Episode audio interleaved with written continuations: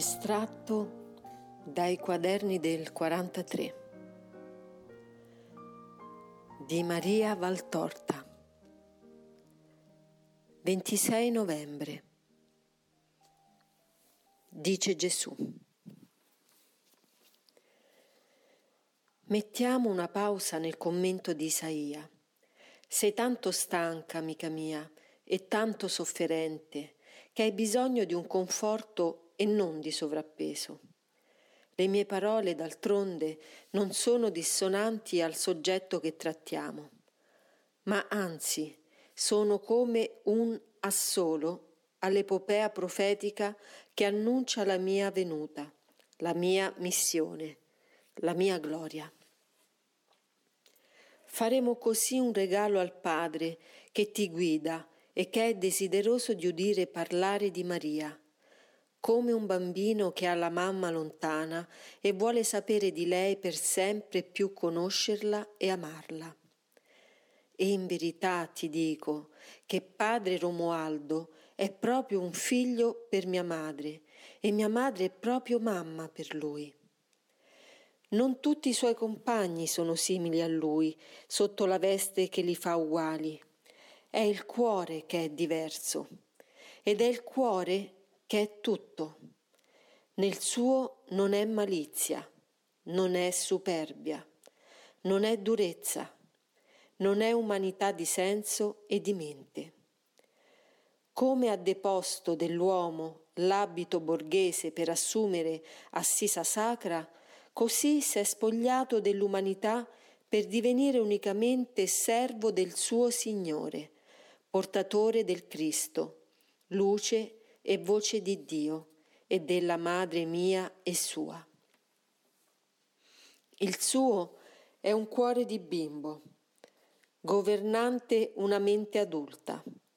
E se per essere amati da me e conquistare il cielo occorre saper divenire simili a fanciulli, uguale cosa è per essere amati dalla madre mia, la quale, quando vede un cuore che la rispecchia in purezza, umiltà, semplicità, fede, carità, con la stessa facilità d'un fanciullo, prende quel cuore e se lo stringe al cuore sul quale io ho dormito. Non vi è un mese durante l'anno che non porti come gemma nel castone dei suoi giorni una festa di Maria. Ma il dicembre è mese mariano per eccellenza, perché contempla le due glorie più alte di Maria, la concezione immacolata e la maternità divina e virginale. Ti voglio aprire squarci di riflessione su questa maternità. Nulla impediva a Dio di far nascere il suo figlio nella città di Gerusalemme, capitale della Palestina, centro della fede e del potere a mente umana potrebbe parere che fosse la città più adatta alla nascita del re dei giudei, ma le viste di Dio differiscono da quelle degli uomini. Gerusalemme non era più santa, portava quel nome, ma la corruzione era in tutti i suoi strati, dal tempio alla reggia, dalle milizie ai cittadini. Gerusalemme aveva già tutto di quanto aveva voluto e come per il ricco Epulone è il caso di dare ad essa la risposta di Abramo. Ricordati che tu avesti tutti i beni, tutti, meno l'unico necessario perché da essa respinto, il bene del possesso di Dio. Superbia, arroganza, avarizia, durezza, umana scienza, ricchezza, lusso e lussuria, tutto era in essa. E il suo ventre si satollava di questi cibi umani, lasciando morire di fame il povero Lazzaro del suo spirito, il quale, pieno di piaghe, bramava sfamarsi con il cibo di Dio, ma non trovava che le pietre pesanti delle pratiche farisaiche in luogo del miele di Dio. Dio si ritira da dove è tutto ciò che non è Lui e dove nessuno cerca mettere in quel tutto lui, per fare del tutto base al trono del Signore, al quale tutte le cose della terra vanno sottoposte. Voi invece fate delle cose della terra il culmine del vostro pensiero, sovrapponendole a Dio. Attenti che non vi avvenga ciò che è avvenuto a Gerusalemme. Già vi sta accadendo, poiché Dio, non più cercato da voi, si ritira lasciandovi nel vostro tutto, labile e malvagio, lasciandovi a contare le vostre ricchezze maledette, false, demoniache. Una sola è la moneta che ha valore in un tesoro, una sola, e voi non la possedete. Il dono che avrebbe fatta grande in eterno Gerusalemme le fu dunque levato.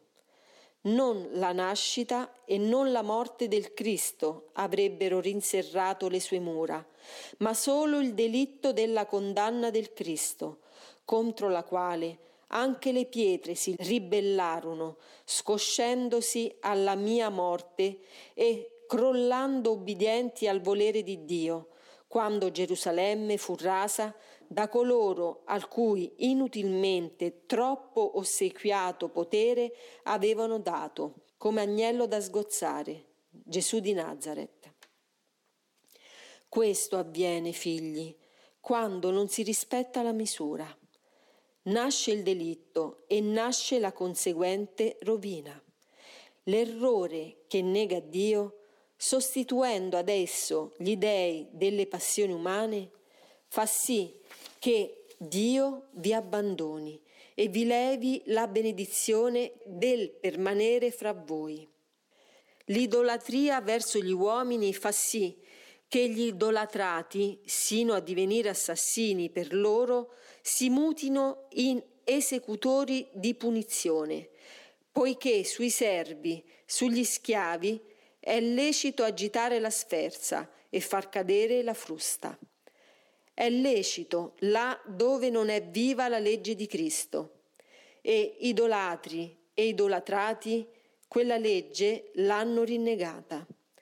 Perciò agli asserviti danno il pane della loro galera, distruzione e catene. Quando, come frutto maturo, prossimo a cadere dal ramo, il figlio dell'uomo fu prossimo a venire luce nel mondo, la volontà di colui rispetto al quale i più potenti imperatori sono simili a festuca di paglia su una via maestra, predispose il Cesare a promulgare l'editto. Non la città santa di nome, ma decaduta per un suo volere malvagio dalla sua santità, ma la città origine, in cui ancora leggiava la fede di Davide mio servo, era quella che nel suo perimetro doveva accogliere il prodigio dell'amore.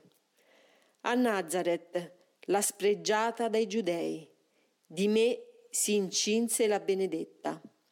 A Betlemme la decaduta, secondo la supposizione superba dei giudei, doveva Maria posare il suo bacio di vergine sul figlio di Dio e suo, apparso con fulgore di stella nella grotta da secoli ordinata a riceverlo. È agli umili che va Dio.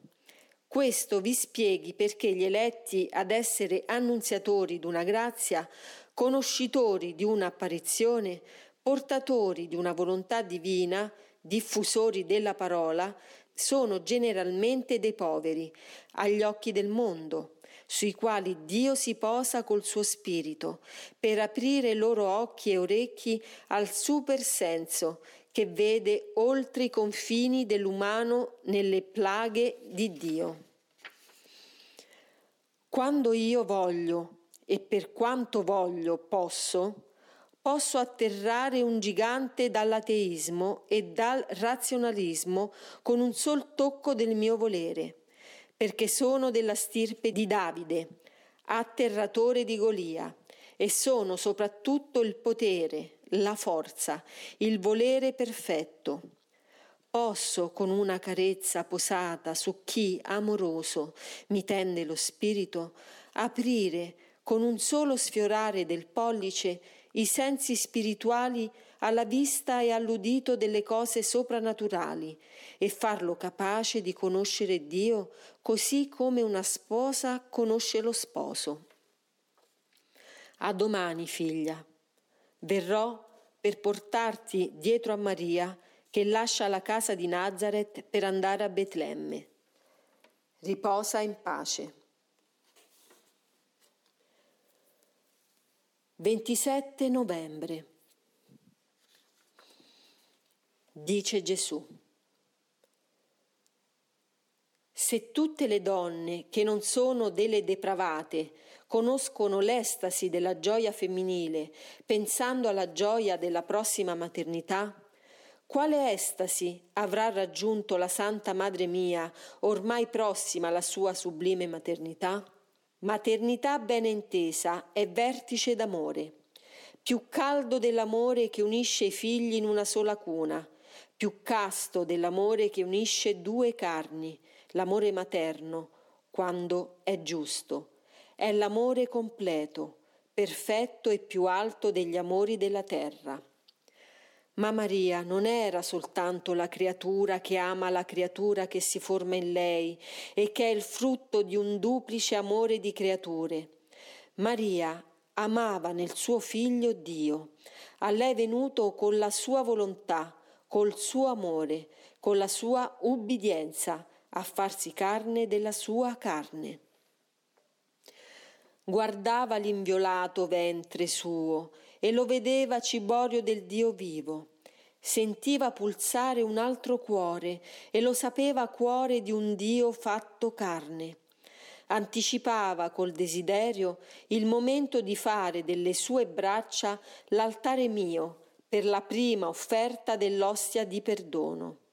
E da se stessa giurava di amarmi come solo essa, senza peso di colpa poteva amarmi, per riparare in anticipo ciò che già faceva lacrimare il suo occhio e sanguinare il suo cuore, le torture della mia missione di Redentore. Se è costume dei pii di compiere uno spirituale ritiro alla vigilia di un evento per loro importante, per poter conoscere la volontà del Signore ed essere degni della sua benedizione sull'opera che sta per iniziarsi, potete ben comprendere come questa creatura, già perfetta nella orazione, si sia cinta di mistici veli per isolarsi in uno spirituale ritiro che sempre più crebbe quanto più l'evento era prossimo a compiersi. Il viaggio da Nazareth a Betlemme fu compiuto da Maria come se la stessa fosse circondata da una mistica clausura aperta solo verso il cielo, che sempre più si avvicinava a lei per esserle sopra con tutti i suoi splendori, le sue teorie angeliche, le sue armonie celesti, come velo di baldacchino regale trapunto di gioielli. Era già nell'estasi, e la folla che vedeva passare un uomo silenzioso, conducente alla briglia un asinello cavalcato da una poco più che fanciulla, tutta assorta in un suo pensiero interiore, si scostava perché pareva che una luce emanasse da quel gruppo e dietro ad esso rimanesse un profumo celeste. E non sapeva la folla spiegare il perché i più poveri fra essa paressero dei re davanti ai quali le folle si dividono in ossequio, come onde di mare solcate da maestosa nave. Era la stella del mare che passava, era la nave portante la pace che passava fra la guerra del mondo.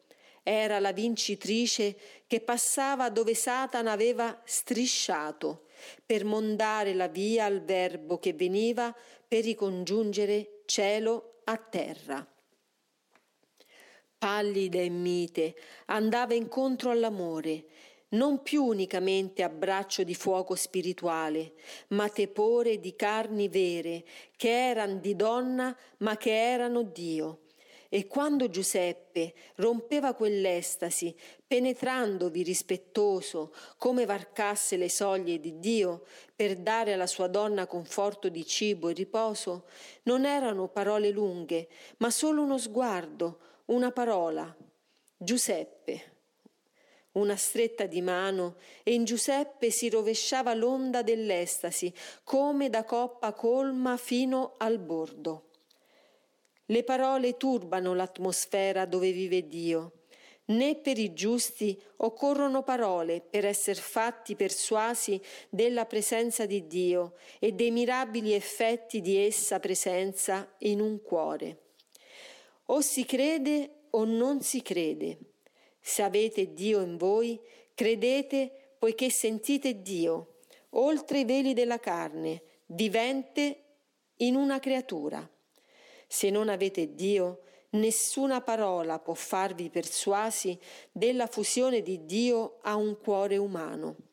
È la fede che dà capacità di credere ed il possesso di Dio che dà la possibilità di vedere Dio vivente in un vostro simile.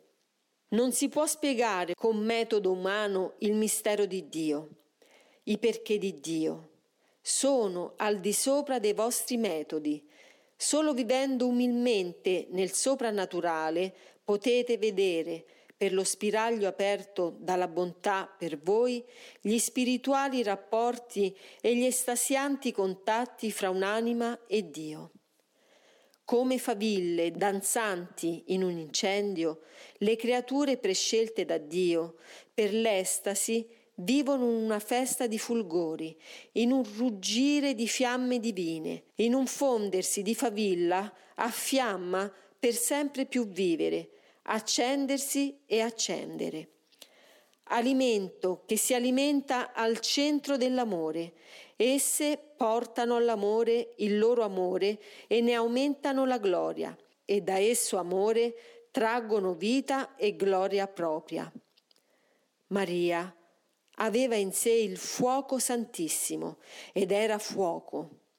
E le leggi della vita erano quasi annullate da questo vivere d'ardore e sempre più si annullavano quanto più l'incendio si avvicinava per mutarsi in carne, testè nata, onde nel momento beato del mio apparire al mondo, ella sprofondò nell'estasi, nel fulgore del centro di fuoco, da cui emerse, portando sulle braccia il fiore dell'amore, passando dalle voci della divina fiamma alle melodie angeliche, dal rutilare della Trinità contemplata fino alla fusione, alla visione dei cori angelici, scesi a dare l'annuncio alla terra e la promessa di pace e a fare corona alla Madre Regina, alla madre del Re dei Re e dopo aver abbracciato Dio col suo spirito rapito, abbracciò il figlio di Dio suo figlio con le sue braccia che non conoscevano abbraccio d'uomo.